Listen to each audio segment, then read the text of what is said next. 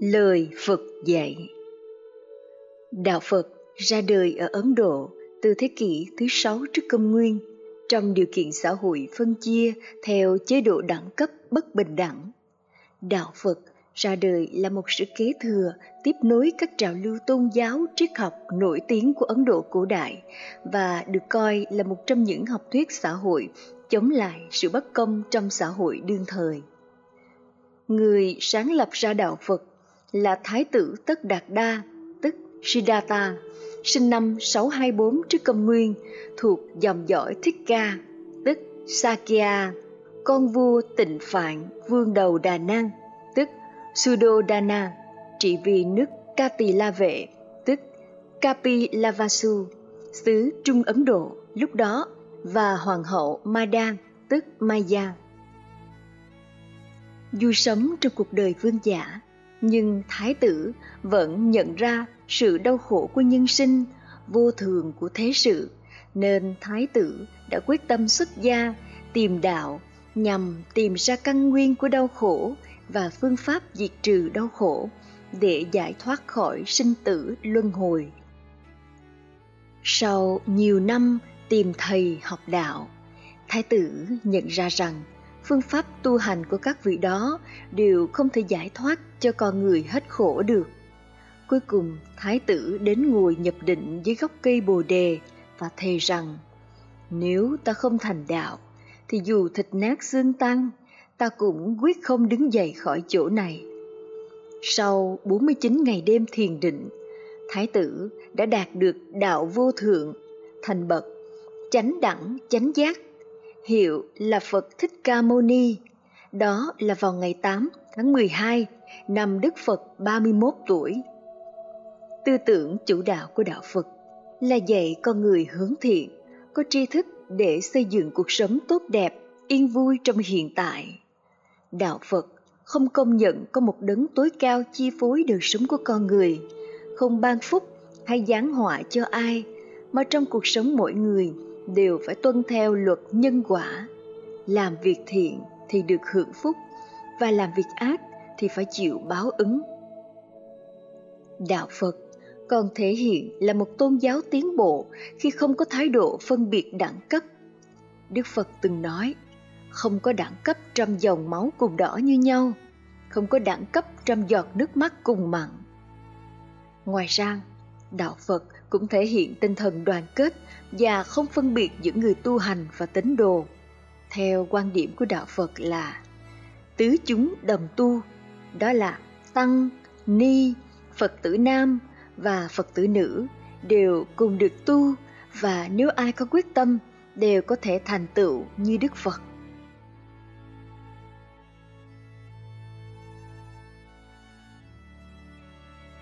Giáo lý của đạo Phật có rất nhiều nhưng đều xuất phát từ thực tế cuộc sống, không trừu tượng, siêu hình, giáo điều hay khiên cưỡng, không ép buộc mà hoàn toàn chỉ mang tính định hướng để cho mọi người tùy điều kiện, hoàn cảnh, nhận thức áp dụng linh hoạt để dù tu theo cách nào trong 84.000 pháp môn tu Đức Phật đã chỉ ra thì cuối cùng cũng đạt đến mục đích sống yên vui, ấm no và hạnh phúc cho mỗi người, cho gia đình và xã hội.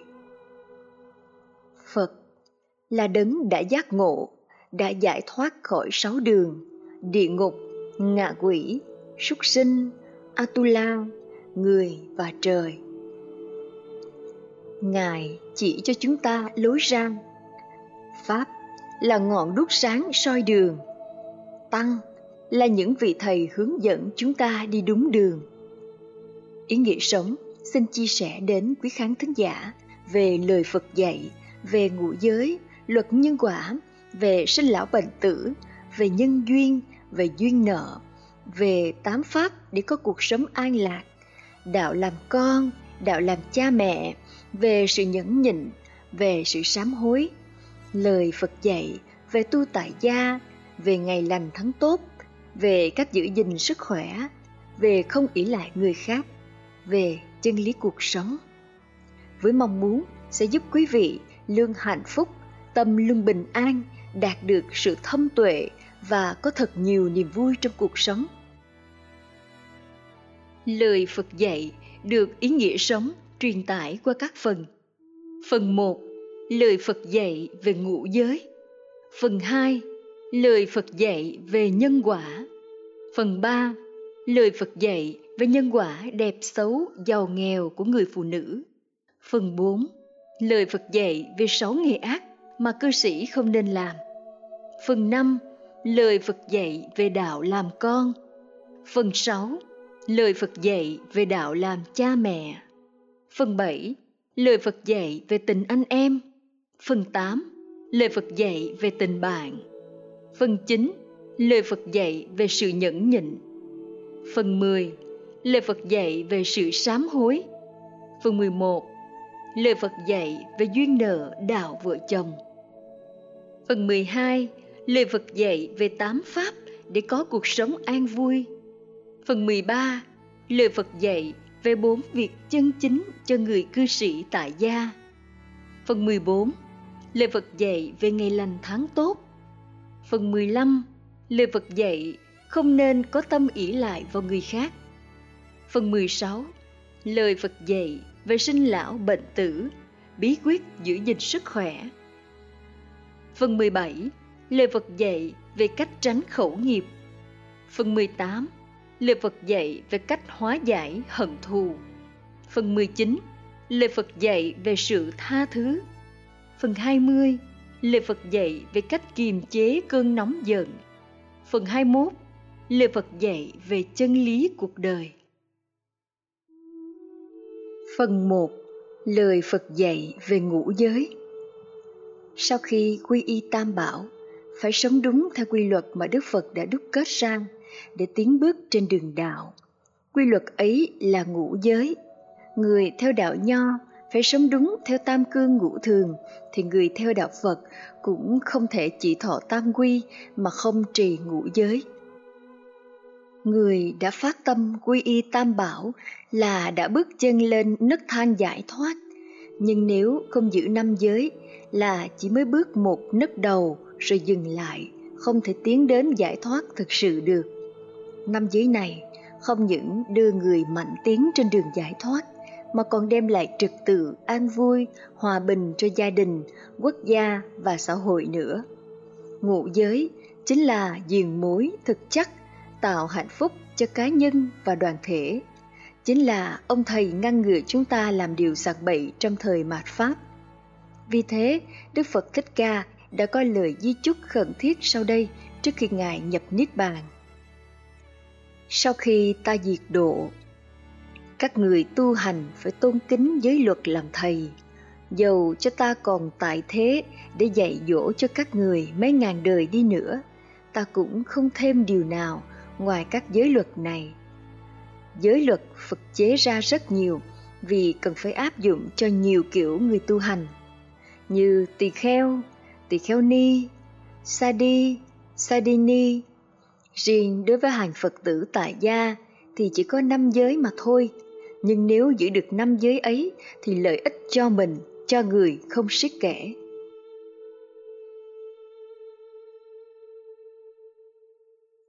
Năm giới bao gồm một Không được giết hại Điều ngăn cấm thứ nhất mà Đức Phật khuyên chúng ta là không được giết sanh mạng, từ loài người đến loài vật. Sanh mạng là một giá trị quý báu, nhất là sanh mạng người. Giết hại sanh mạng kia để tô bồi cho sanh mạng này là một điều ác, không hợp lý đạo. Phật giáo cấm sát sanh bởi nhiều lý do tôn trọng sự công bằng. Chúng ta coi sanh mạng mình là quý, là của báu tuyệt đối. Nếu ai mưu hại là mình chống trả triệt để để bảo vệ sanh mạng. Mình đã biết quý trọng thân mạng mình, tại sao lại muốn chà đạp sanh mạng người? Suy rộng ra, các loài vật cũng biết quý trọng mạng chúng. Như một con bò hay một con heo sắp bị đập đầu thọc huyết ta thấy sự phản kháng mãnh liệt, sự đau thương cùng cực của chúng bằng những tiếng kêu gào, những cái giải dụa mong thoát chết. Theo lẽ công bình, điều ta không muốn ai làm cho ta thì ta cũng đừng làm cho người khác hay loài khác. Đức Phật dạy, ai ai cũng sợ gươm đao, ai ai cũng sợ sự chết. Vậy nên lấy lòng mình suy lòng người, chớ giết, chớ bảo giết. Tôn trọng Phật tánh bình đẳng Chúng ta, mỗi loài tuy thân hình khác nhau mà vẫn đồng một Phật tánh. Phật tánh đã bình đẳng, thì không thể viện lý do gì để nói rằng Phật tánh ở người có giá trị hơn ở vật. Ở giai cấp này, màu da này giá trị hơn giai cấp kia, màu da kia. Sát hại một sanh vật là sát hại Phật tánh. Nuôi dưỡng lòng từ bi Lòng từ bi của Đức Phật xem mọi loài như con, nên Ngài không đồng ý cho đệ tử Ngài sát hại sanh vật, bất cứ trong trường hợp nào, bởi vì đang tâm giết hại sanh mạng là lòng độc ác đã cực thịnh, tâm từ bi bị bóp chết. Nhẫn tâm vô cớ giết một con vật, tính bạo ác không kém giết một con người. Nhẫn tâm làm cho kẻ khác hay vật khác phải giải dụa, rên xiết, quằn quại trong máu đào trong lệ nóng trước khi trút hơi thở cuối cùng là tự giết lòng tự bi của mình, là bóp chết cái mầm thương yêu rất quý báu trong tâm hồn chúng ta. Như thế, khó mà tu hành để thành chánh quả được. Đức Khổng Tử cũng có dạy.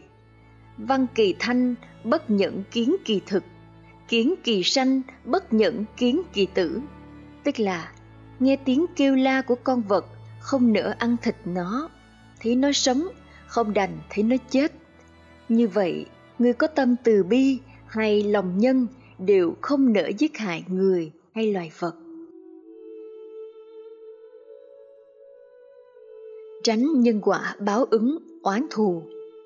Khi ta giết một người hay một con vật thì sự oán hận của họ tràn trề, khó dập tắt được. Họ vì cô thế, vì yếu sức nên bị ta giết hại trong khi ấy, họ ôm lòng căm hận, chờ gặp dịp báo thù, hay con cái thân nhân họ sẽ báo thù lại. Cứ thế, mỗi ngày ta đều gieo căm hờn cho người và vật. Tích lũy lâu ngày, khối oan gia ấy to hơn sức ta. Chừng ấy ta bị nó sát hại lại. Càng tạo nghiệp sát, càng lao mình vào đau khổ. Đức Phật dạy, Người thường sanh tâm sát hại, càng tăng trưởng nghiệp khổ, mãi xoay vần trong sanh tử, không có ngày ra khỏi. Theo Kinh Lăng Già Lợi ích của sự không sát hại vì những lý do trên, Đức Phật cấm Phật tử giết hại, không giết hại sẽ có những điểm lợi sau đây. Về phương diện cá nhân, một người không tàn nhẫn sát nhân, hại vật, không độc ác làm đổ máu, không lóc da, xẻ thịt, chặt đầu, thắt cổ, thì trong lòng không bức rứt, hối hận.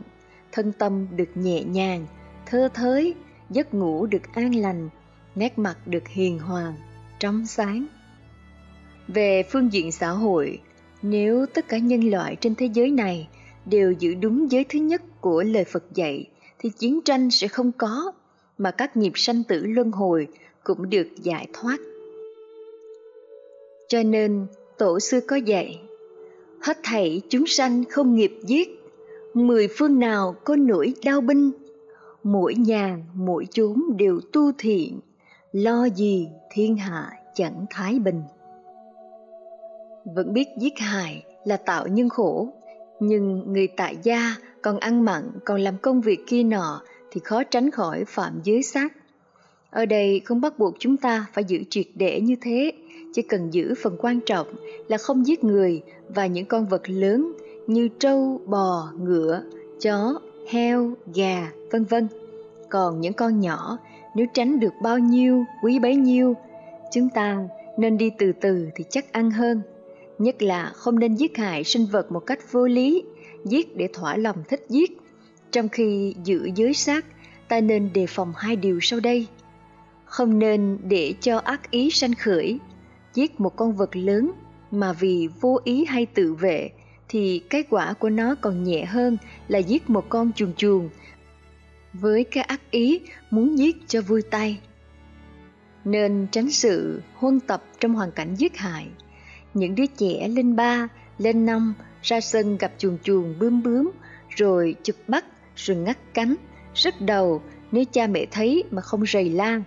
Đến 12-13 tuổi, chúng sắm ná, dàn thun bắn chim. Đến 20-25 tuổi, chúng đâm họng heo, giết chó, vẫn không bị ngăn cấm, thì sau này sẽ quen với tánh hung bạo. Trong cơn giận dữ, chúng có thể giết người không gớm tay.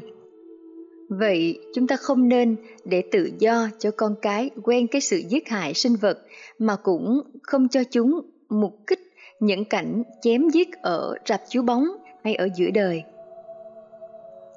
2. Không được trộm cướp Ai cũng biết trộm cướp là lấy những tài vật thuộc quyền sở hữu của người mà không có sự ưng thuận hay cưỡng ép người ta ưng thuận bằng võ lực hay quyền hành.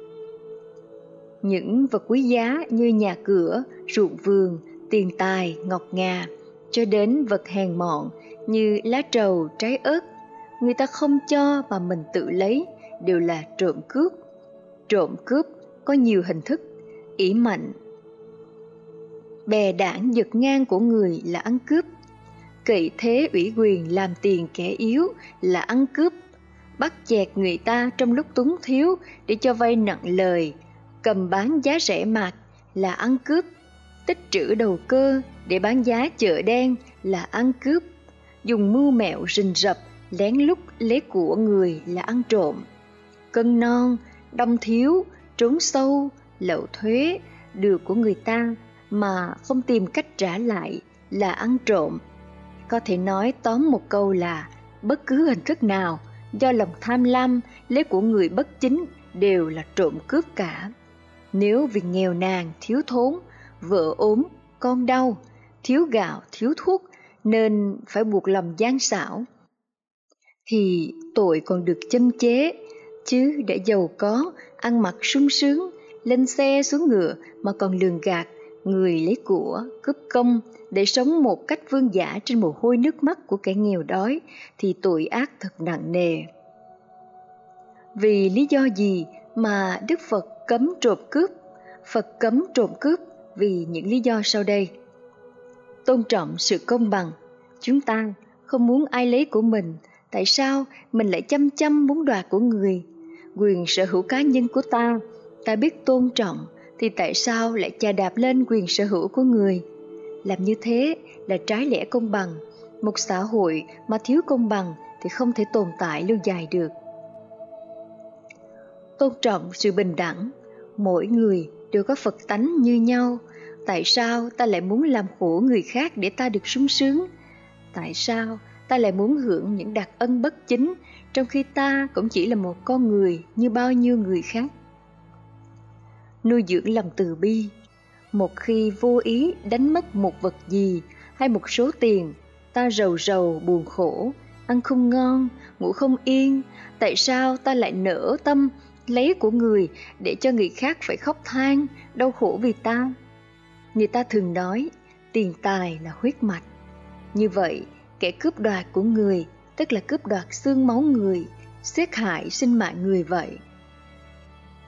Chỉ những người không có lòng thương người, tán tận lương tâm, thì mới làm những việc đen tối như vậy.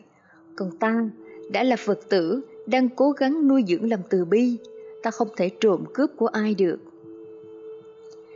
tránh nghiệp báo oán thù trong xã hội có tổ chức tôn trọng lẽ công bằng thì tội trộm cướp bao giờ cũng bị trừng trị. Ăn trộm thì bị đưa ra tòa án tiểu hình, còn ăn cướp thì ra tòa án đại hình. Khi chưa bị bắt, cái trộm cướp phải tìm trăm phương ngàn kế để trốn tránh, sống chui rút trong bóng tối. Khi bị bắt, người trộm cướp phải bị trói buộc, tra khảo, ngồi tù, nhốt khám. phần mình đã đành cực tâm khổ trí, lại làm cho gia đình mình cha mẹ, vợ con cũng buồn rầu, xấu hổ và mất hết cả hy vọng ở tương lai. Nhưng nếu luật pháp thế gian không trừng trị, thì người trộm cướp cũng không thoát khỏi luật nhân quả nghiệp báo. Trộm cướp của người thì sẽ bị người trộm cướp lại, gây bao thủ oán khổ đau. Phật dạy, người tham luyến sắc tài không chịu rời bỏ, cũng như đứa bé luyến tiếc một chút mật trên lưỡi dao, thè lưỡi liếm phải bị cái họa đứt lưỡi. Theo Kinh Tứ Thập Nhị Chương, chính thế, vì tham tiền của, lắm người đã tự gieo mình vào khám đường, vào địa ngục. Chúng ta hãy lắng nghe bài kệ cảnh tỉnh của vua Trần Thái Tông. Khoét vách soi tường chí những đâu, ngàn ngu trăm kế lướng tham cầu, của người giàu có đời nay được, đời khác luôn luôn kiếp ngựa trâu. Vì những lý do trên nên Đức Phật cấm các đệ tử trộm cướp. Lợi ích của sự không trộm cướp về phương diện cá nhân, không tham gian thì đời sống hiện tại được an ổn, không bị đòi hỏi, giam cầm, tù tội, đi đâu cũng được người khác tin cậy, giao phó cho mình những địa vị quan trọng. Người không gian tham thì đời sau được hưởng phước báu giàu sang, an vui và con cháu nhiều đời cũng nhờ thừa hưởng âm chất của ông bà, cha mẹ để lại mà được vinh hiển. Về phương diện đoàn thể, nếu một ngày nào trong xã hội không ai có tâm gian tham, trộm cướp thì nhà không cần đóng cửa, của khỏi lo giữ gìn, vật đánh rơi không mất, thật không còn gì sung sướng hơn. Người ta khổ bởi không có của, nhưng kẻ có của nhiều cũng vẫn khổ vì phải lo gìn giữ. Người không trộm cướp, tức là đã âm thầm ban cho người khác sự an ổn rồi. Nhà nho có câu, nhân phi nghĩa bất giao, vật phi nghĩa bất thủ, huống chi là Phật tử lại đi trộm cướp hay sao? ba Không được tà dâm Tà dâm tức là muốn nói về sự dâm dục phi lễ phi pháp. Luật dạy người xuất gia ly tục phải dứt hẳn dâm dục, còn người tại gia thì không được tà dục. Khi vợ chồng có cưới hỏi đủ lễ gọi là chánh. Ngoài ra, lén lút, lan trà, làm việc phi pháp với người khác phái gọi là tà. Nhưng nếu vợ chồng chính thức đi nữa, mà nằm không phải chỗ, gần gũi nhau không chừng mực, thì cũng thuộc về tà dâm cả. Đó là nói về mặt thô thiển, nói một cách tinh tế hơn, thì phàm những sự phóng tâm đắm sắc, nghĩ người bất chánh, chơi bời lả lơi cũng đều thuộc về loại tà dâm cả. Phật cấm tà dâm bởi vì những lý do sau đây.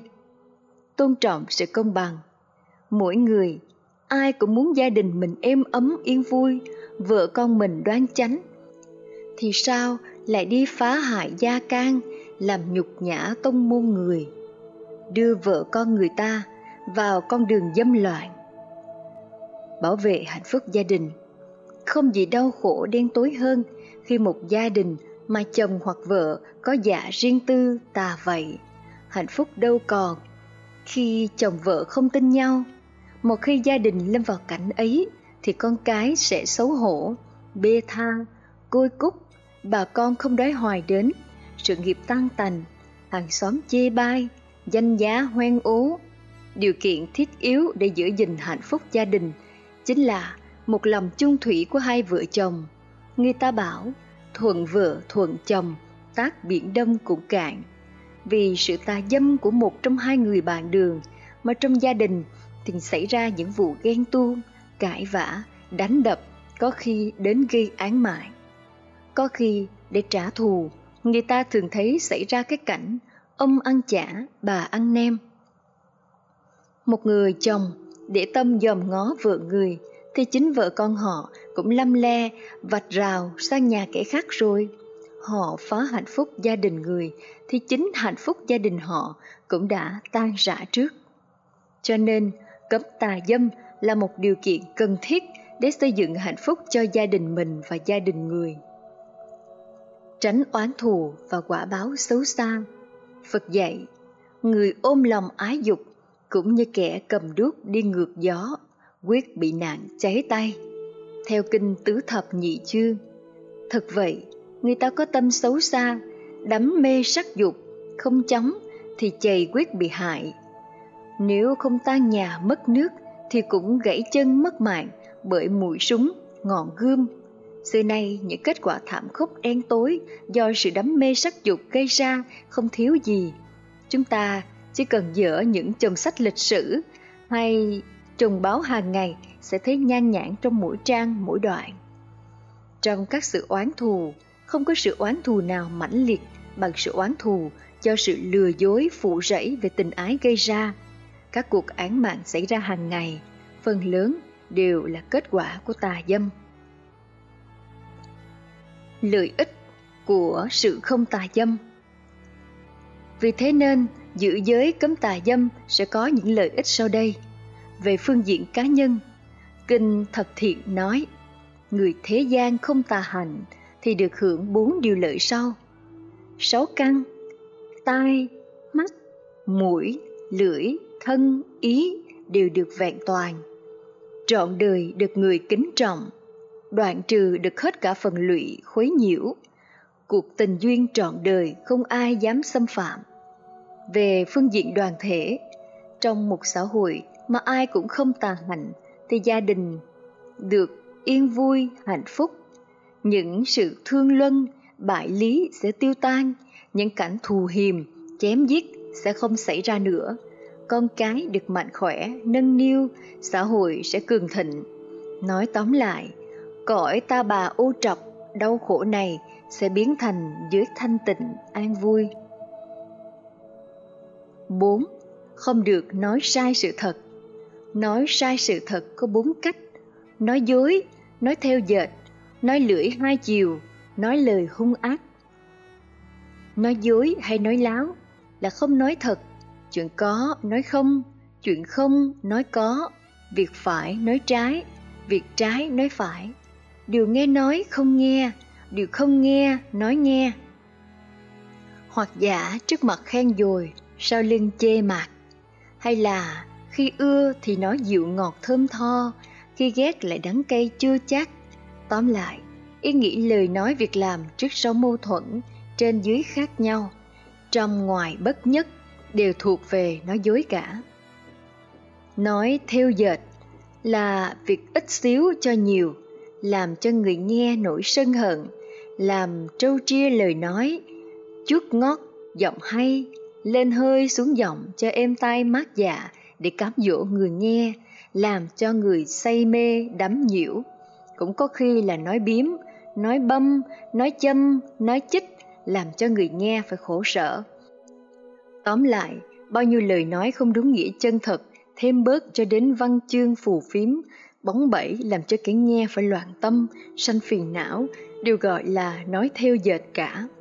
Nói lưỡi hai chiều, hay nôm na hơn là nói đòn sóc nhọn hai đầu, nghĩa là đến chỗ này thì nói hùa với bên này thì nói xấu bên kia đến bên kia thì nói hùa bên ấy để nói xấu bên này làm cho bạn bè đang thân nhau trở lại chống nhau kẻ ân người nghĩa chống đối oán thù nhau nói lời hung ác là nói những tiếng thô tục cọc cằn chửi rủa làm cho người nghe phải đau khổ buồn rầu sợ hãi vì sao đức phật cấm nói sai sự thật Phật cấm nói sai sự thật vì những lý do sau đây. Tôn trọng sự thật. Đạo Phật là đạo như thật. Người tu theo đạo Phật phải tôn trọng sự thật. Người quen với dối trá, không biết tìm sự thật thì khó có thể chứng quả được. Chúng ta đang sống trong vọng tưởng. Công việc chính của người tu hành là cố gắng phá tan vọng tưởng ấy để thấy được bản nguyện nếu không làm được như thế mà trái lại còn chầm chất thêm cái vọng tưởng ấy với những sự dối trá lừa phỉnh nữa thì thật là trái đạo. Nuôi dưỡng lòng từ bi, cái động lực chính của sự dối trá là lòng ích kỷ, ác độc, muốn hại người để thỏa lòng dục vọng đen tối của mình. Người bị lừa dối, phỉnh gạt phải đau khổ vì mình, có khi phải mắc thù vương oán, có khi phải tán gia bại sản, Người tu hành mà làm như thế là đã tán tậm lương tâm, đã bắp chết tình thương trong lòng họ rồi. Một khi lòng từ bi không có nữa, nghĩa là cái động lực chính đã mất, thì sự tu hành chỉ còn là giả dối, lừa bịp người và tất nhiên không bao giờ có kết quả tốt. Bảo tồn sự trung tính trong xã hội Trong một gia đình, một đoàn thể, một xã hội mà không ai tin ai thì mọi công cuộc từ nhỏ đến lớn đều thất bại. Trong đạo nho, một trong năm đức tính căn bản là lòng tin. Nhưng vô tính bất lập, đó là lời dạy của khổng tử. hạnh phúc gia đình và xã hội không thể có được trong sự dối trá, nghi ngờ, đố kỵ. Tránh nghiệp báo khổ đau. Lời nói tuy không phải là lưỡi kiếm, nhưng nó nguy hiểm hơn lưỡi kiếm vì nó có hai mũi nhọn, một mũi đâm vào người khác, một mũi đâm vào người sử dụng nó. Ai ai cũng chắc chưa quên câu chuyện thằng bé chăn cừu muốn đánh lừa hàng xóm bằng cách la sói sói. Nhưng nó chỉ phỉnh người ta được một lần, lần sau có sói thật, mặc dù nó kêu la thảm thiết cũng không ai thèm đến nữa. Đấy, người dối trá chỉ gây họa cho mình. Do đó Phật dạy, phàm kẻ ở đời, lưỡi búa bén nằm sẵn trong miệng. Sở dĩ chém mình là do lời nói ác. Đã đành nói ly gián, nói xuyên tạc là để hại người, nhưng khi đã làm hại người thế nào thì người cũng hại lại mình. Ác lai, ác báo là thế, để tránh sự thù hằn, tránh nghiệp dữ, chúng ta không nên dối trá, điêu ngoa.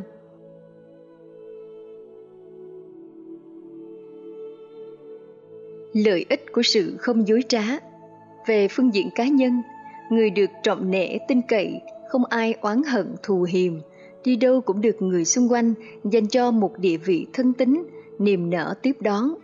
Trong nghề nghiệp làm ăn, người chân thật được nhiều thân chủ và được giao phó cho nhiều trọng trách quý báu.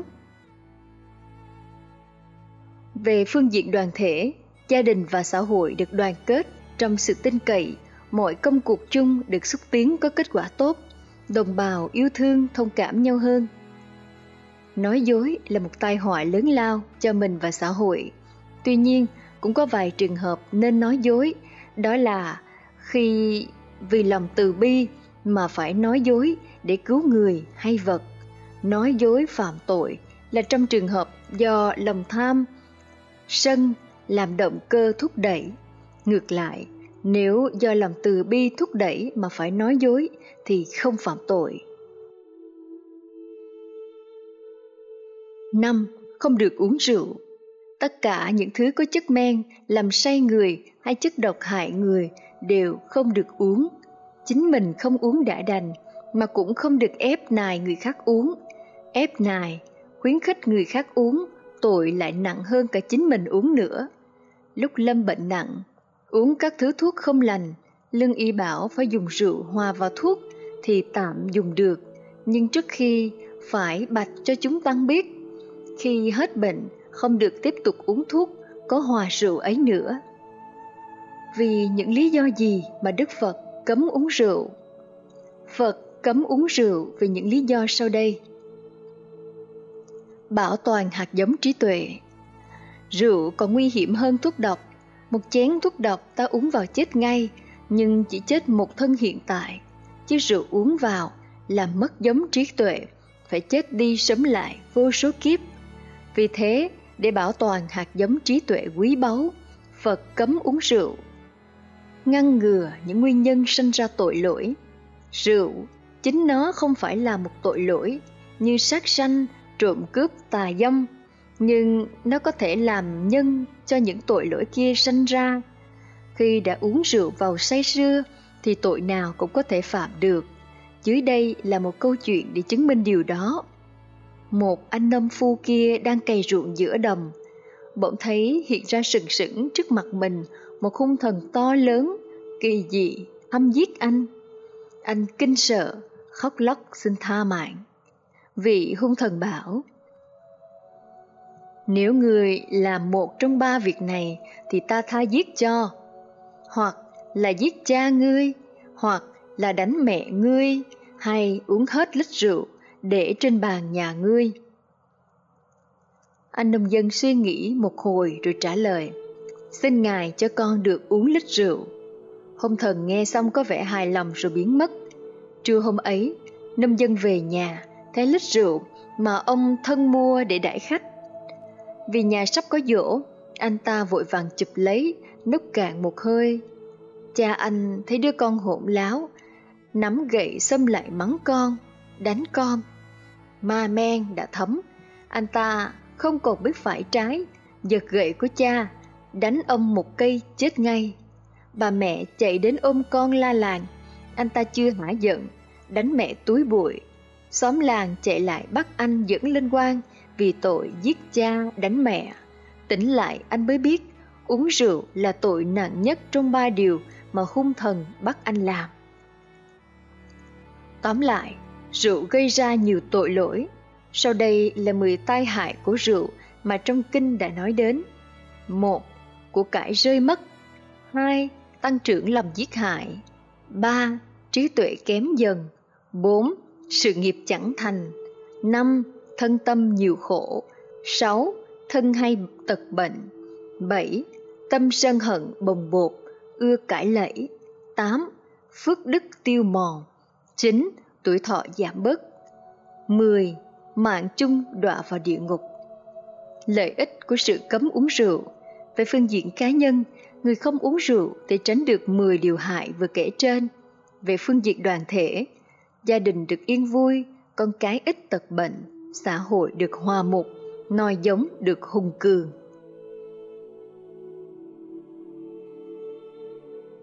Kết luận Phật tử không giữ giới không phải là Phật tử. Chúng ta đã thấy công dụng thiết thực và lợi ích của năm giới về phương diện cá nhân và đoàn thể. Nếu tam quy là nền tảng thì ngũ giới là năm nấc thang của người Phật tử tại gia để bước dần lên thánh quả. Trong bước đầu, người Phật tử nếu có thể phát nguyện giữ cả năm giới thì càng tốt. Nếu nhiều sự ràng buộc chưa thể giữ được cả năm giới thì có những vài giới mà mình thấy có thể thực hành được như không uống rượu, không nói dối. Rồi với sự tinh tấn và bồ đề tâm dũng mãnh, ta tiếp tục phát nguyện giữ thêm những giới khác như không trộm cắp, không tà dâm. Nhưng đã phát nguyện giữ giới nào thì giữ cho trung kiên, đừng có một bước tiến tới, hai bước thoái lưu. Dùng dằn như thế mãi thì không bao giờ đi đến đâu cả. Nếu người Phật tử mà không giữ giới thì sao gọi là Phật tử? Người thường không theo Phật mà còn giữ đúng tư cách như không uống rượu, không nói dối, không trộm cắp, huống hồ là Phật tử. Ta đến với đạo Phật là muốn vượt lên trên đời tầm thường của thế nhân. Nếu chúng ta vào đạo rồi mà vẫn tiếp tục cuộc đời trôi nổi cũ hay còn tệ hơn cuộc đời thường của thế nhân thì đó là chúng ta muốn làm hoen ố đạo. Cho nên, người Phật tử phải cố gắng giữ giới để cho xứng đáng với danh nghĩa của mình, để đem hạnh phúc đến cho mình và chúng sanh. Người không theo đạo Phật cũng nên giữ giới. Năm giới nói trên không có gì là cao siêu, huyền bí. Đó là một bài học công dân thông thường mà bất cứ một xã hội nào, một quốc gia nào muốn phồn thịnh, hùng cường cũng không thể bỏ sót được. Cho nên, năm điều luật ấy không phải chỉ để áp dụng riêng cho giới Phật tử mà còn chung cho tất cả những ai muốn sống một cuộc sống lành mạnh, an vui, có lễ nghĩa và tiến bộ. Một xã hội mà mọi phần tử đều thực hiện được năm giới cấm ấy thì đó là một xã hội gương mẫu, văn minh nhất thế giới.